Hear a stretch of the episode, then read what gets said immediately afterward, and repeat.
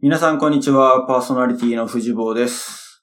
えー今日は、雄一郎は欠席なんですけれども、えーゲストをお迎えしております。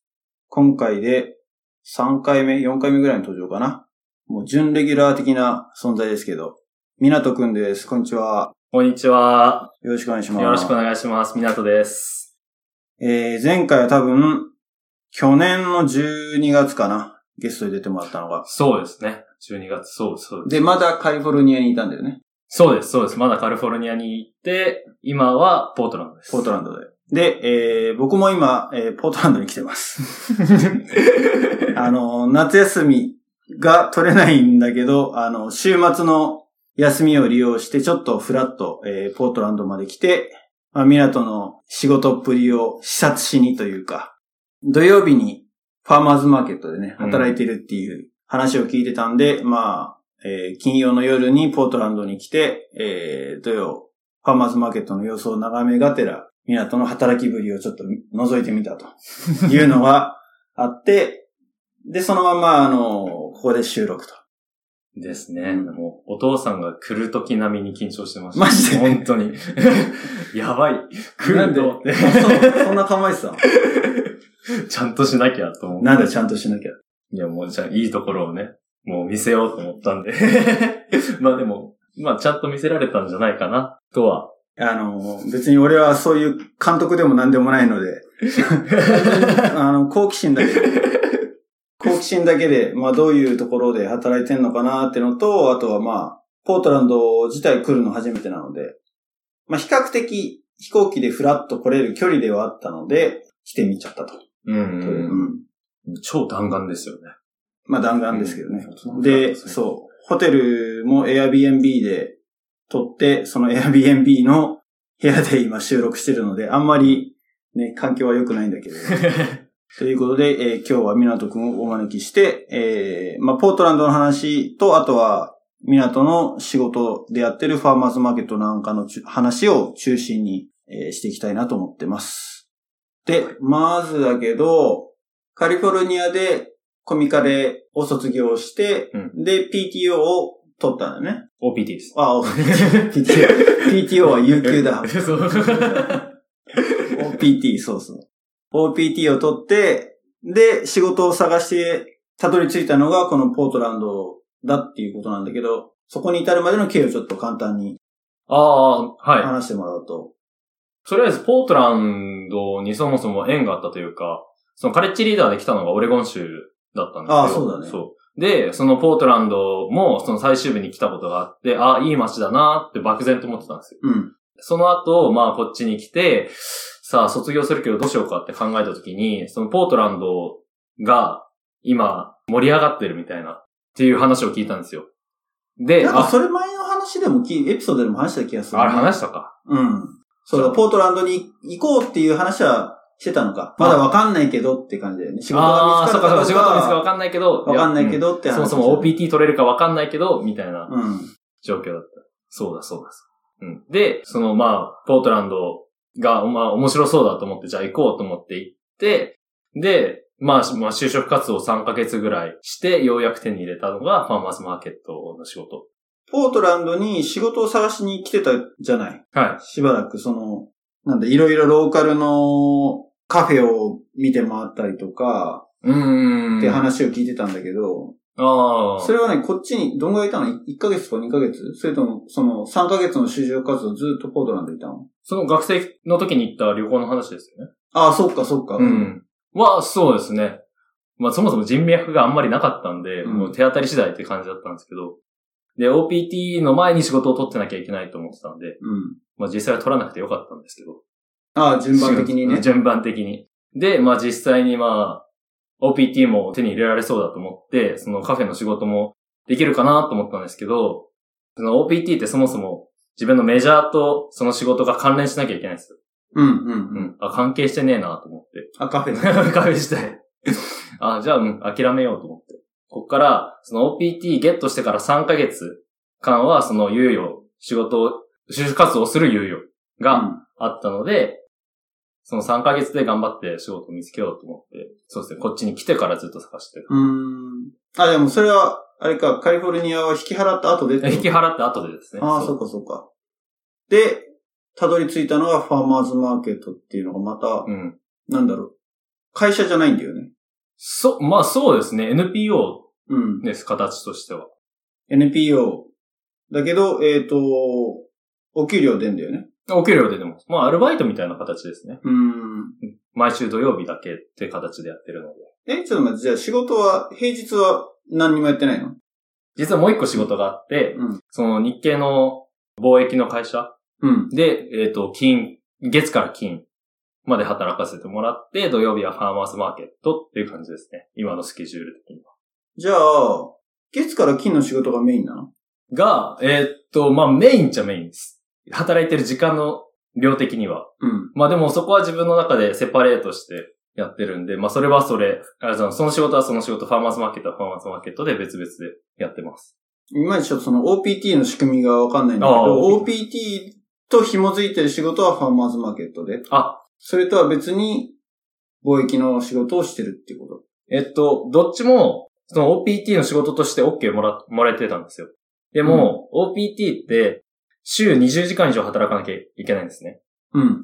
でも、そのファーマーズマーケットって土曜日だけの、えっ、と、雇用だったんで、週10時間なんですよ。丸一日ってことそう、丸1日しかなくて10時間しかないんですよ。ん。あ、じゃあ、時間足りないから、で、あ、時間足りないから、じゃあもう一個仕事を手に入れますっていうのを、まあ、その、大学のコーディネーターに話して、で、その、新しくゲットした仕事が、その、日系の貿易の会社。うん。だからその、合わせて、まあ、週20時間以上クリアしてるってなるいうほど感じね。です、じゃあ、そうかそうかそうか。ファーマーズマーケットだけじゃ足りないから、うんそれを保管する形で、まあ一応月から金まで働いてると。そうです、そうです。う。うん。まあ、どっちも面白いですけどね、働いててや っ結構ハードだね。じゃあ、週休1日ってことだ ぱり。ね。そうですね。日曜日だけ。まあ、1年間ぐらい。 まあ若いしね、まだね。でも仕事するの初めてなんでしょそうですね。大学卒業して、社会人にはならずに留学して、うん。だから、ちゃんと社会に出て働くっていうか、社会人として働くっていうのはこれが初めて。そうですね。 まあでも、あ、結構社会人、社会に出てるっていうより、やっぱりまだちょっとインターンシップの感じが1年間しかないんで、うん。その学生っていう身分じゃないですけど、インターンシップみたいな感覚でいるとこモラろがトあリりアますムね、的な。そうですね。うん。ありますかね。 じゃあ仕事としては2つあるけど、メインで話すのはじゃあそのファーマーズマーケット、あの、ブログもちょこちょこ書いてるよ ね。そうですね、うんね結構いいアクセスか。あ、いそたうだないてんるだ。んで。そうです。 見てて、あ、上がってると思いながら。これでまた聞いた人がね、見てくれるかもしれないけど、うん。正直ここに来ようと思ったきっかけも、ミナトのブログを見て、あ、面白そうだなと思って。あ、で、ありがとうございます。まあ、ファーマーズマーケット自体は、俺の中では別に珍しいもんでも何でもなくて、うんうんうんその、住んでるベイエリアの各シティに、それぞれファーマーズマーケットがあるのね。うんで、俺が住んでるところはサニーベール市だけど、サニーベール市は土曜日やってて、隣のマウンテンビューは日曜日やってて、とか、そういう感じで近隣の多分ね、4つか5つぐらいのシティがみんなそれぞれファーマーズマーケットをやってるわけよ。だからまあ、うん結構あちこち見てはいるんだけどね。でもまあ、に、似通った感じではあるかな、どこも。あの、意外と出店してるベンダーが被ってたりとか。あーそれしますねこっちは土曜日、こっちは日曜日みたいな感じだから、両方に出してるベンダーがいたりとかってのもあるし。うんで、今日実際行ってみたけど、規模的には結構大きいね。そうですね。規模は、うん。オレゴン州でやっぱり一番大きいです。で、その、ファーマーズマーケットって多分日本だとあんま馴染みがないうーん。あ朝市に近いのかなって思ってたんですよ。うん、そうだね。でもなんかそれよりかは、なんだろう。もっと、食べ物。なんか朝市だと例えばまあ、プリペアードフードっていうか、その、もともとできてる、例えばおこわだとか、なんかそういうのを出してるイメージがあるんですけど、それよりもっとその、実際に朝採れた野菜とかをどんどん出してるって感じ。あ、そううん。あ、それは多分じゃあ、あれだな、それぞれのバックグラウンドの違いで印象が違うのかもしれない。ああ、違うんですか日本で朝市っていうと結構、俺は、まあ千葉だけど、出身が。はい千葉で朝市って言っても、その都市部にあるんじゃなくて、う房総の方、ああ、うん。例えば勝浦とか、勝浦ってわかるなんとなく。房総半島のあの、しまあ、飛び出てるところの、はいうんと、勝浦は東、外房か外房なんだけど、おの朝市なんか行った記憶だと、やっぱり、ローカルの農家が朝取りの野菜を出してたりとーか、うん。あとは、勝浦は漁港があるから、魚が出てたりとか、へうーんプリペアフードももちろんあったと思うんだけど、さっき言ったおこわみたいなのも。どっちかって言うとやっぱりその、新鮮な野菜、鮮魚うん。を置いてるイメージだったかな、俺の中で。ああ。俺の中のイメージはそうですね。いつも、毎週、祖母に連れられて、山の方にあったんですけど、山の方行って、おこわを食べる場所でしたね。俺にとって は、本当に。すごいちっちゃい頃の記憶なんですけど。そうだ、比較的さ、あの、都市部にないじゃん。うーん。朝市って。うんうんあとそうか、だから、逗子に住んでた時に朝市があの辺であったね、逗子とか。うん。ああ、そうなんですね。でもやっぱ漁港だったよね、小坪漁港ってところであ、逗子漁港どっちだったかな。まあ漁港でやってたんだけど、もう規模全然ちっちゃくて。うーん。でもそこは、うん、野菜も出てたし、あとは、チーズ、ここであるチーズみたいなのもあったし、ううんんでもやっぱりその、ポートランドでね、やってるのもそうだし、ベイエリアでやってるファーマーズマーケットもそうなんだけど、比較的こう人口密度の高い都市部のど真ん中で、ドーンってやってる感じじゃないああ、確か日本だちょっとと、てかまあ東京だと、俺の知ってる限りだと、あの、UN? 国あーはいはいはい連の前に、に。青山でやって青山でっやってるマルシェが多分一番近いのかな、感じ的には。ううんうんんうんうんですかね。でも、あそこのマルシェであの聞いた話では、そのローカルってよりもなんかいろんな人が集まって出店を出してるみたいなうん形のを聞いてたんですけど、そうですね。その大きい都市では、大きすぎる都市では、あまり開かれてないっていうのは。でポートランドぐらい、その都市の規模的に。うん。のところだと、そのファーマーズマーケットはこうやって大きく成功するっていう話を、その代表から聞きましたね。うんサンフランシスコでもやってるじゃん。ああー、あれはどちらかというと観光の名所じゃないですか。あ。そうじゃなくヘビーて、ビリーディングの前でやってるやつ。そうです、そうです、そうです。まあ自分も行きましたけど、なんかどちらかというと観光スポットって感じがして。あ、じゃあ出店してる人たちはローカルじゃない、ローカルっていうかその、ローカルの農業をやってる人とか、ファーマーじゃないってこと出しいてや、るファーものマーだとは思うんですけれども、どちらかというと、その観光客に何かを売り出すって感じかなっていう印象を受けてて、そうじゃなくて、その、まあ、自分がそのポートランドを選んだ理由でもあるんですけど、その自分たちが住んでる街の人たちに自分たちが作ってるものを出してる。だから、まあ、地産地消、うん簡単に言うと。っていうのをすごい意識してるから、なんかそういったサイクルがもっと生活を豊かにするんじゃないかなと思って、ここを選んだんです。なるほどね。うんで、そのファーマーズマーケットで働かないかっていう風になったきっかけというか、としては、やっぱり日本人のビジターが多い、観光客が多いっていうのも一つなんだよね。そうです、そうです、そうです。実際何やってるのファーマーズマーケットで。実際やってることとしては、えっ、と、ポジション的にはオペレーションクルーって言うんですけれども、うん。まあ、マーケットの設営とカスタマーサービス、お客さんの質問に答えてって感じですね。うん。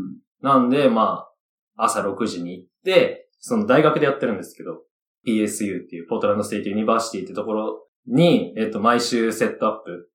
その、まあ、テント立てたりだとか、あと、その初期とか下げる場所作ったりとか、うん。自分たちのブース作ったりとか、っていうのをして、その後、その8時からオープンすするんですけど、8時からは、もうテントに行ってお客さんの対応だとか、まあその周りぐるぐる回って、なんか問題ないかなっていうのをチェックしたりっうん。って。感じですすね。まあ最後に撤収って感じです。じゃあそこのファーマーズマーケットに出す個々の、まあ、ベンダーって言ってるけど、その商品を売ってる人たちってのは自分たちのブースだけ自分たちで用意して、でそうじゃない共有スペースみたいなところを設置と撤収と両方やるのが仕事ってことだよね。そうですね。簡単に言うと。今日もちょっとそうランチぐらいの時に港の仕事っぷりを見 に邪魔しに行ったっていう か、視察しに行ったんだけど、あの、テントの下で俺はちょっとご飯食べさせてもらってる間にも結構ちょこちょこ、あの、質問する人たちが来てて、うんうん。聞いてて、あ、結構難しいなって思ったのは、キッズにいいご飯どこで出てるみたいな。あったよね。ーそう、ありましたね。キッズにいいってなんだよと思 って。あ、でも、ー親の感覚からするとなんとなく、うん、わかるって思ったけど、そう。うん。そういう時には、いつも、オーガニックで出してるところとか、進めますね。基本的にあそこに出てるお店ってみんなオーガニックじゃないのあ基本的にはオーガニックです。で、その、ローカルのた食べ物が25%含まれてるものじゃないと出せないんで、あ、なに、そういうクライテリアがあるってことそうですね。まあ、マーケットごとにもいろいろ差があるんですけど、ポートランドファーマーズマーケットでは地域の食べ物の25%を含まれてないと出店できないです。へえ。あと、例えばまあ、クラフトがダメだとか、揚げ物はダメだとか、クラフトって何あ、クラフトっていうかなんか、あれです。雑貨ああ、はいはいはい、そういうことね。う。そうそうそう。例えば、なんか、編み物とか、うんうんうん、置物とか、か。そういうのはダメっていうふう確かに基本的にフレッシュプロデュースばっかだったね。な。うんうん。ベイエリアのファーマーズマーケット見てると、そういうものはあるわ。うん確かに、そう、置物っていうか、手作りの工芸品みたいなもの。うんあれはダメなんだよ。で基あ本れ的はダメなんでにすよ。フレッシュプロダクトで、そうだよね。だから観光客としてはさ、買い物できないんだよ。そう、だから、 何しに来る ちょっと本音を言ってしまうと。いや、だから、例えばそのホテルとかにキッチンがあるとか、うん。そういう人だったらすごいいい経験になると思うんですけど、うん。まあ俺も今、ね、エアビーの部屋だからキッチンもある し、うんまあ持って帰れなくないなと思ったんだけど、やっぱ、まあ一泊で帰っちゃうからってのもあるんだけどね。ううん。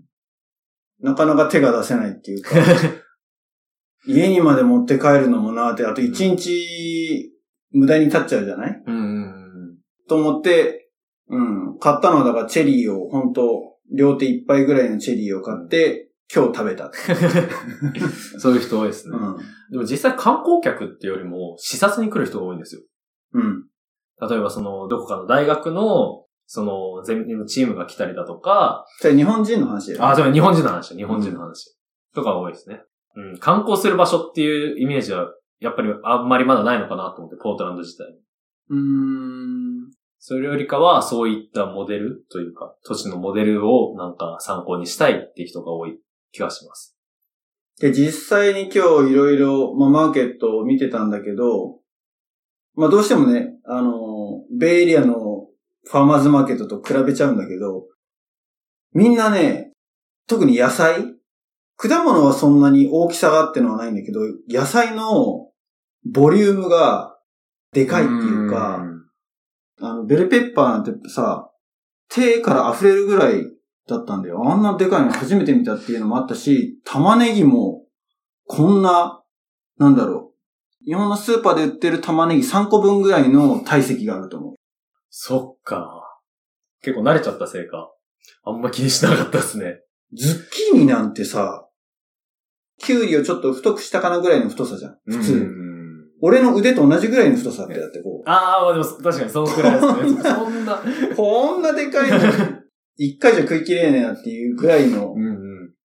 が、ゴロゴロしてたから、で、どこのお店でもそんぐらいの出してたから、うんアグリカルチャー的に違うのポートランドってか、まあ、オレゴン州とカリフォルニア州の違いなのかうん。うん、まあでも、気候が全然違うじゃないですか。なうん。カリフォルニアとオレゴン州で。だから、その土地の違いっていうのもあると思うんですけれども、結構アグリカルチャーとかに力を入れる人が多いっていうところもあるかもしれないですね。うんその学部とかも、アグリカルチャーのなんか学部が人気で、日本から研修生が来たりとかっていうのもうん。話も聞くんで、そもそもそういうのに力入れてる人が多いから、そういう農業面で一歩先を行ってるというか、うん。その進歩してる部分はあるんじゃないかな、とは思います。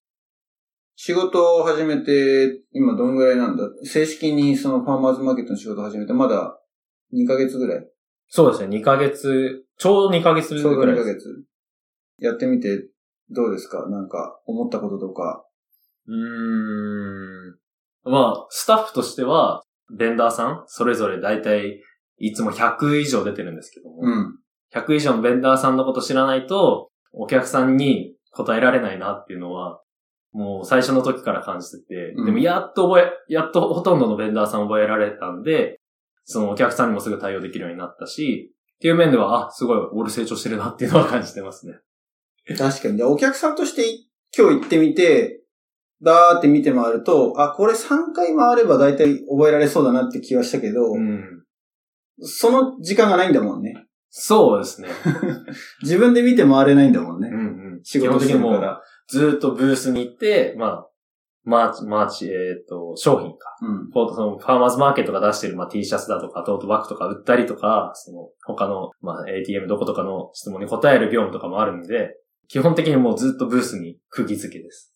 あなかなか難しいっちゃ難しい。休憩時間に見て回るしかないんだよね。うん。でも大体あれなの入ってるベンダーさんは固定されてるのそれとも入れ替わりも結構あるのあれは。えっと、入れ替わりもあるんですけれども、まあ、それも、まあ、ハンドブックに書いてあるんですね。まあ、その、ベンダーハンドブックっていうのがあるんですけど、うん長くいる人の方がプライオリティあるんですよ。ああ、なるほどそねう。長くいる人がやっぱり優先されて、その場所を確保できるっていう決まりがあるんでう、ん。もうでも15年とかの人もいますよ。うん。うーん。ああ、でも、ファーマーズマーケット自体がそんなにもう長い歴史があるってことなのそうですね。フォートランドファーマーズマーケットの歴史です。うん。でもさっき言ったけど、ポートランドの、まあ、強みというのかな。いいところとして地産地消っていうのがあるって言ったじゃん。ああ、はい。その地産地消のサイクルを回す鍵みたいなのは何か見つかったうーん、うんグッドクエスチョンですね。 うーん、すごい抽象的な話になるんですけど、ここの人たちって、ポートランドのこと好きなんだなっていうのをすごい感じるんですようん。うん。えー自分の住んでるところが好きだから、その自分たちの街で作ってるものを食べて、その地域をもっと活性化し、盛り上げようっていう人が多いような気がします。そのファーマーズマーケットにいると特に感じるんですけれども、そう、例えば、あの、どこどこさんの何々が食べたいの、あそこ美味しいよね、みたいな話とかもするんですけど、あ本当にここのそのベンダーさんもそうですけど、ここにいることが本当に誇りなんだなっていうのをすごい感じてて、あ、そこがやっぱりこの地産地消の鍵なんじゃないかな、ポートランドも感じてますね。つまりじゃあ、ベンダー側っていうよりも消費者側の意識の違い。ああ、そうです、そうです。うん。じゃあベンダー側もその自分たちのものを心よく買ってくれるからこそ、うんモチベーションになってるような気がします。うんうんうんうん。確かにね、そう。見てて思ったのは、どれも、物がさっきも言ったけど、そのサイズが大きいってのもあるんだけど、あと、まあ、安いんだよね。普通のグロサリーストアと比べて安いのかどうかっていうのはわかんないけれど、俺が住んでるベイエリアでファーマーズマーケット行くと、結構高いなって感じがするの。うんうんな、オーガニックフードが多いってのもあるんだけど、はいはい。意外と、で、キャッシュで飛んでいくからなんかすごい、ね、 基本キャッシュ払いじゃない。そうですね。ファーマーズマーケットは。だから、あー高いんじゃないかなーっていう感じがするんだけど、うん。でも見てて思ったのは、意外となんだろう、低所得者層の人もお客さんでいるでしょ。あ、あれは、あ、まあ、まあそもそも多分その安いっていうのもある、あると思うんですけど、そのスナップっていうのがある。うん。それはなんかそのオレゴン州政府の方から低所得者層の人たちに向けて配布される、まあなんかトーケン、コインみたいなのがあるんですけど、それを使って買い物してる。うん。うーん。生活保護システムの一部ああ、そうです、みそうたいな感でじす、そうです。うん。だからそういう人たちもまあ気軽にまあ来れる場所って感じになってます。そうだ、そこが、うん。うん、違うなって感じた一つだね。うんファーマーズマーケット行くとなんとなく、どちらかというと中高所得者層が多いかなっていう感じで、ちょっと贅沢うんなものを扱ってるっていう感じがあるから、うんその印象がだいぶ違ったなっていうのがあって。ああ、なるほど。であとは、まあ俺が個人的にファーマーズマーケットに行くモチベーションは、ローカルでプロデュースされたものだからっていうよりも、フレッシュさの方が、ウェイターが大きかったのね。ああ、なるほど。朝取りだから、もちろんそれだからローカルだから朝取りのものを手に入れられるっていうのはもちろんあるんだけど、誰々さんが作ってるから、ローカルで作られてるからが、あの、理由ではない気がする。ああ。フレッシュだから。うんうんうん。グロッサリーストアとかで置いてあるのは、それはファーマーズマーケットに比べたら全然やっぱフレッシュさは負けるじゃない間違いない圧です倒ね。的に流通の過程で。はいはい。でも本当にファーマーの人たちが自分たちで取ってきたものがそのままダイレクトに自分の食卓に届くっていうのがあるから、そそこでやっぱりなんだろう差別化っていうか、多少ちょっと高くても、ファーマーズマーケットで美味しいものを見つけられやすいってのもあるしね。ああ、うん。まあ確かにそう、そういう人も多いと思いますね。自分はちょっとそういうところにフォーカスしてたんですけど。でも確かに、その、eat fresh, eat local っていうのがキャッチコピーなんで、ファーマーズマーケット。うん。そのフレッシュの分もフォーカスしてる人は多いと思います。うんうんっていうか大半だと思います。そんなとこあれ意外と話すことないちょっとなんかまとまらなくなってきたんで、ちょっと待ってください。意外と、意外と短い。せっかく来たのになんか意外と。 意外と。はるばる。飛行機2時間乗ってきたのに。えっと、自分がその、ファーマーズマーケットで採用してもらった理由として、その日本人の観光客が多いからっうんていうのがあるんですけど、あの、朝、まあマーケット行ったら、ちょっと港今日日本人来るから対応よろしくみたいな。うん。で、行くんですよ。で、そうしたら、えっと、その日本人の方は、まあ、そういったファーマーズマーケットとかに興味ある人なんですうね。ん。なんで、例えば、会った人では、その、神戸の方でファーマーズマーケットやってる方だったりとか、大学のとプロジェクトの一環でう、ん。ものづくりをやってる方だったりとか、日本人の人でいろんなコネクションが広がってるのが最近面白いですね。今日も連絡あったでしょね。カリフォルニアでファーマーズマーケットに行ってる人が。なんか、港の友達っぽい人がいるよ、 みたいな感じでしたけどね。まあ冗談をさておきね。そこで、来た人たちのその後のなんかコミュニケーションもあるのじゃ。あ、そうですね。そのまあ、Facebook とかを通してまあ繋がったりで、自分ブログ書いてるんうん。ですけど、そのブログをまあシェアしていただいたりとか、じゃあ日本に帰ってきたらまあ寄ってね、とか。そう言って、すごい良くしていただいてますね。でもそもそもこのポートランドでその地産地消というテーマで扱ってるファーマーズマーケットにフォーカスした理由としては、いずれは日本に持ち帰るというか、その自分の仙台に。でまあ、ファーマーズマーケットじゃなくてもいいんですけうど、ん形としては。そうじゃなくて、なんだろう、自分たちの街で作られたものを自分たちで消費してっていう、そういった、まあ本当に、まあ地産地消の部分を、まあ持ち帰りたいからって感じですね。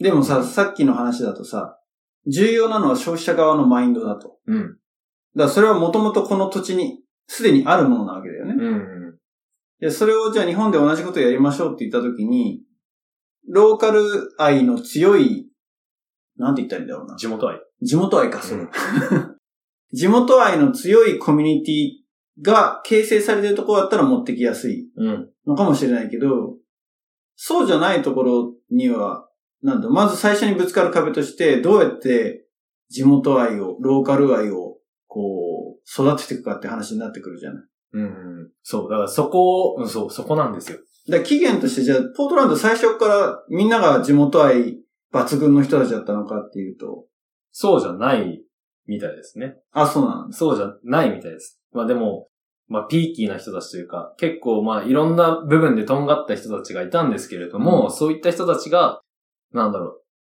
う、まあ協調し合ってというか、お互いのいい部分を認め合ってっていうのが、なんだろう、マインドとしてあるような気がするというか、もうそもそもアメリカは移民の国じゃないですか。うん。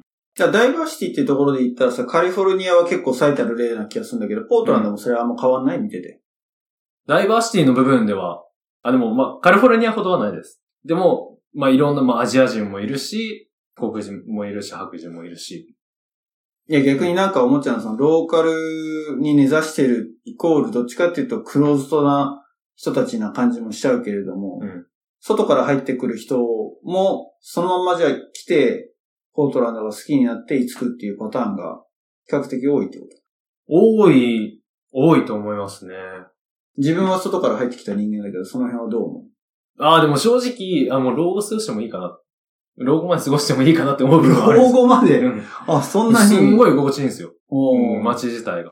なんかつ、あの、言葉でうまいこと説明できないですけど、実際にここに来てみて、まあ、カリフォルニアも経験して、あ、ここすっげえ過ごしやすいなっていうのは感じる。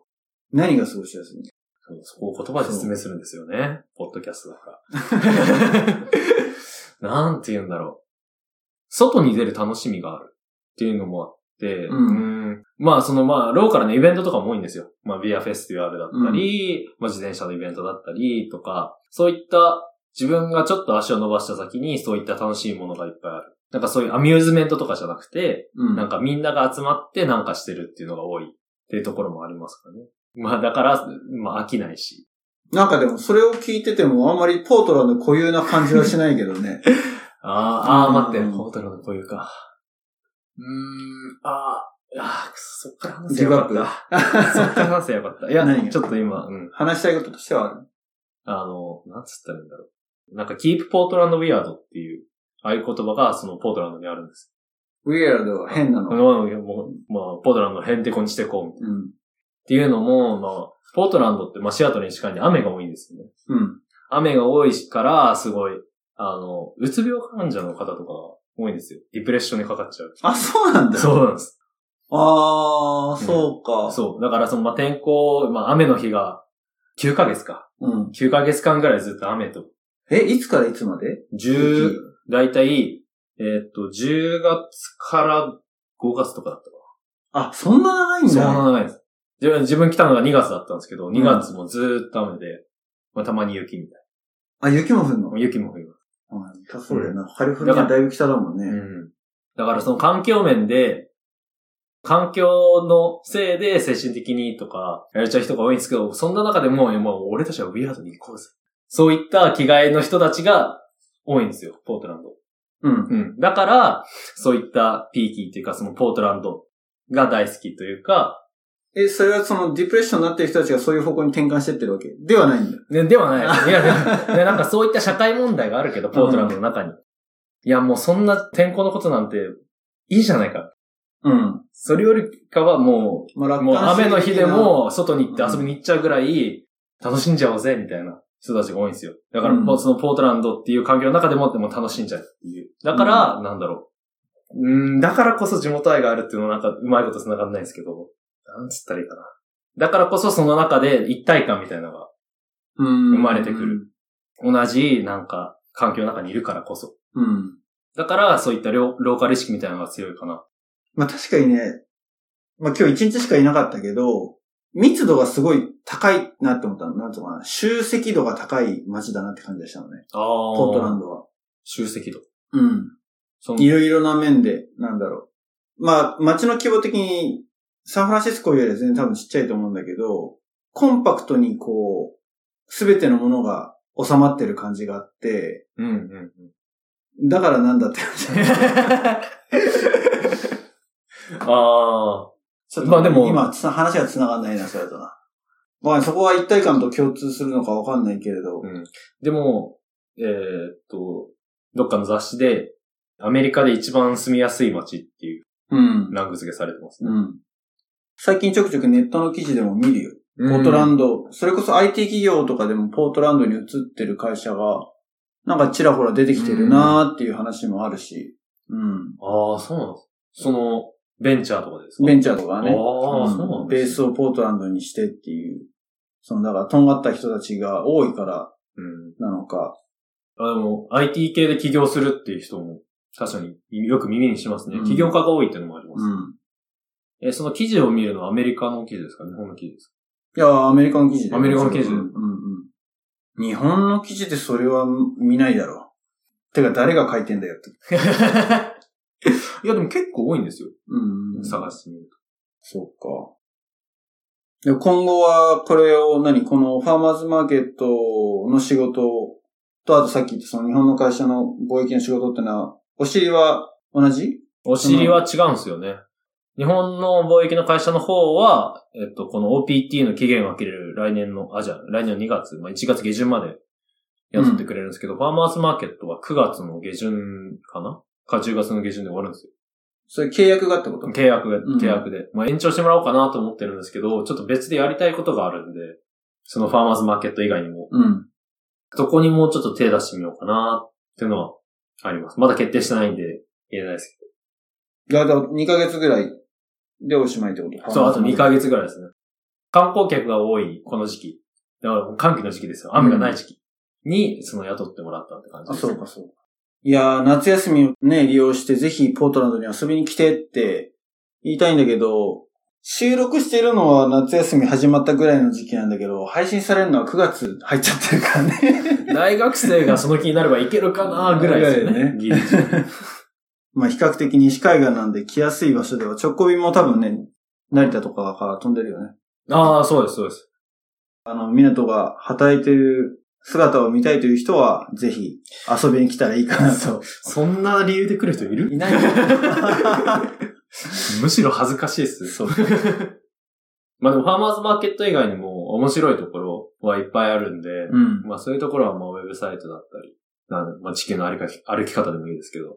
ここに来る前にさ、どこをポートランドの見どころなのっつって、港に教えてもらった、ね、日本語のウェブサイトがあるんだけど、うんあれみんなローカルの人が書いてるのそうです、ここに住んでる人が書いてるんですよ。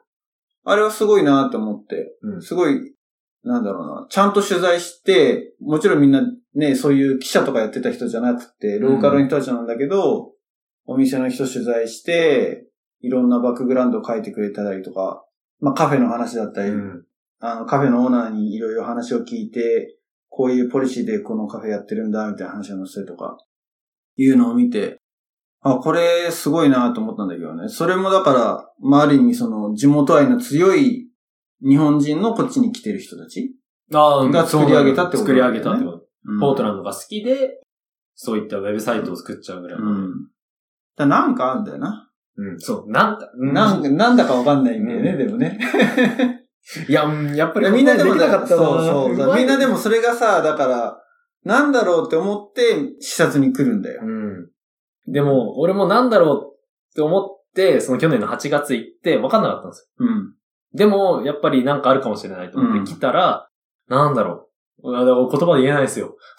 うわーなんて言だらからいいん理だ屈じゃないところにあるのかねうん。それってでもビジネスとしてはさ、難しいよね、一番。そこなんですよ、領ね。域としてはね。その、共同体として何かを共有してるっていううん。ところが大事なのは分かってるんですよ。まあ、そこが地元愛とか、うんさっき言葉、そういった言葉に変換してもら、させてもらいましたけど、うん。まあ、それだけじゃないなっていうような、それじゃ表現しきれてないなっていうところはあるんで、まあ、まだ、まだ研究というか、うん。もっと、うん。まあ、ブログを通してでも言語化していきたいなとは思います。シリコンバレーを日本に持ってこうとかいうのも同じような流れで話としてはよく聞くんだけどさ。おー、そうなんですか。いや、あるよ、よく。だから。ええうん。だからシリコンバレーに来る、その視察じゃないけど来る人たちってのは、その、このエコシステムをどうやったら日本で同じようにこう、日本のシリコンバレーを生み出すにはどうしたらいいのかっていうふうに考えて来る人もいるんだけど、IT の話の方がなんか結構ロジカルに整理できそうで、こういう風にやれば同じような感じにはなりそうっていう指針はなんとなく見えてきそうだけど、それよりも難しい感じがするよね。そうですね。シリコンバレーを日本に持ってこうっていうよりも難しい気がする。チャレンジングだと思その、シリコンバレーだったらその IT っていうまあ共通したというか、あるじゃないですか。うんその持ってきたい具体的なものが。でも、ポートラの場合は、どちらかというと、街の雰囲気だと思うんです。う。うん。持ってきたいと思ってる人、し視察に来てる人たちも。その街の雰囲気を、まあ、どう捉えるかというか、まあ、それ、曖昧じゃないですか。うん。正直。だからそれを、なんか、それ、さっきも言いましたけど、言語化しないと、実際に日本に持って帰っても自分がどう感じたのかを伝えられないなって思ってるんで、思ったんで、うん。そこは本当に課題です。難しいです。比較的でも街全体はなんだろう、モダンな感じがしたけどね。俺今日一日見てて。新しいい、建物が多いなと思った。うん。俺見てたところがたまたまそうなのか、そうですね。モダンというか、なんか歴史ある建物だなっていうのをあんまり目にしてない。うん。歴史ある建物って、例えば倉庫とかになるんですけど、うんそういうのは、リノベされてるものが多いです。ううんん。だから新しく作り変えられてる。だから倉庫とかも、アウトドアブランドの金とかが入ったりして、うん。新しくそのリノベされた建物とか、まあブルワリーが入ったりとか、うん。そういう部分が強い気がしますね。モダンな建物も確かにあるんですけど、そのエコシステムをすごいなんか考え尽くされた。それでもなんかその、なんだ、シティ、ポートランドのシティが、その都市開発として計画的にやってることなのか、それとも、それぞれの企業が勝手にやってるって、結果的にそうなってるってことなのか。あ、えっと、まあ、市というか、その、確か、都市開発機関みたいなのがあって、うん。その人たちがその長期計画を立ててやってるみたいです。その政府からいうん委託されて。意外とだからそういうインフラのところなんじゃないのかなと思ったりするけど、まあそっちの方が言語化しやすいと思うんだけど、うん。うん。まあ俺もその畑に別に詳しいわけじゃないんでね。もうもう、あ IT あんまり突っ込み、そうそう突っ込み、突っ込みすぎちゃっても俺もわかんなくなっちゃうから。結局、うん。あんまり言語化できてないですね。 これはもうぜひ12月同様、結局俺何してるんだって思われてると思うんですけど、あの、俺の中では、いろいろ溜まってます。でいもやそそれれは、はじゃあアウトプットとしてはじゃあ自分のブログを通して、そうですね。いや、本当はここでしたかったんです。でも、修行は足りない です。多分まあ、そもそものスキルもあるんですけど、いやでもブログ頑張ってよ。頑張ります。うん。あのー続けるのが一番難しいから、ああブログって。俺も自分のブログ持ってるけど、おーもう、それを知ってたから、最初からあんまり張り切らないっていうね。ああ、そうなんですそねう。。俺だいぶ張り切スってタートダッシュすると、すぐ、すぐ息切れしちゃうから、 意外とそういうケースは多いので、まあ、年に3個ぐらい書けばいいかな。だいぶ、だいぶ低く見積もってますね俺、今もうほんと書いてない。まあ、うん特にテク系の話題が多いからね、俺うのん自分のブログはね。そうそうそでもこのポッドキャストもそうですよね。ブログと同じように、まあ更新というか。う。そうそうそうそう、でもブログよりも、うん、作業量的には多分時間はかかってるんだけど、んでもなんだろうな。やりやすいよね。でもやりやすいんですかうん、だって話すことはさ、計画的に話してないから、あ行き当たりばったりで話してて、大変なのはそれを配信するまでに編集しなきゃいけないっていう、それだけのことで、お疲れ様です。話してること自体はね、電話と同じ感覚っていうかさ、 電話か。ああ、うん、確かに。うん。自分の中でこと、言葉にして、なんかまとめるっていう作業いらないですそもうんそう、いらないいらない。間違いない。うん。ブログにするときいつも考えますもん。この文脈なんかおかしいなとか。そうそうそう書き直したりとかしますそうもで、それ意外と時間食うじゃん。ん。う ん、食うん。ポッドキャストの場合は、あ、違うなって思ったら編集でカットしちゃえばいいから。う。じゃあ、飲みに行きますか。いきますか。いや、ねえポートランドはビール美味しいんですよ。ね、クラフトビール。クラフトビール。実は、まだ飲んでないわ。え飲んでないよ。あ、そっか、昨日。昨日飲んだのはだってサノゼエアポート だもん。飛行機がね、遅れて、10時発だったんだけど、1時間10分遅れて、11時出発で着いたのが、もう12時過ぎだったね。うーん。あ、き、うんきついっすよね。 まあでも強行でねう、ん来て、安いチケットだから、まあ、帰りも同じような感じで遅れるかもしれないけど、いや、でも本当に来てくれて嬉しかったです。いや、来てよかったです。うんあと一日楽しんでいきます。はい。ということで、また、今度はいつかね、わかんないけど、今度はユウもいるときにね、ゲストいで。やー、ゆうさん、もうなんか、その時まで言語化しと きます。そして、ゆうさんがいいどうの反宣応言すしちゃるって、ここで。ええ 頑張ります。えーっと、じゃあ、ミナトのブログのリンクはショーノートの方に貼っておきますので、皆さんぜひ、えーっと、見てあげてください。お願いします。 Facebook ページの方でも、えーリンク、後で載っけときます。ので、えー Facebook ページ見た方は LIKE してください。ということで、9月1日のゲストは、みなとくんでした。どうもありがとうございました。ありがとうございました。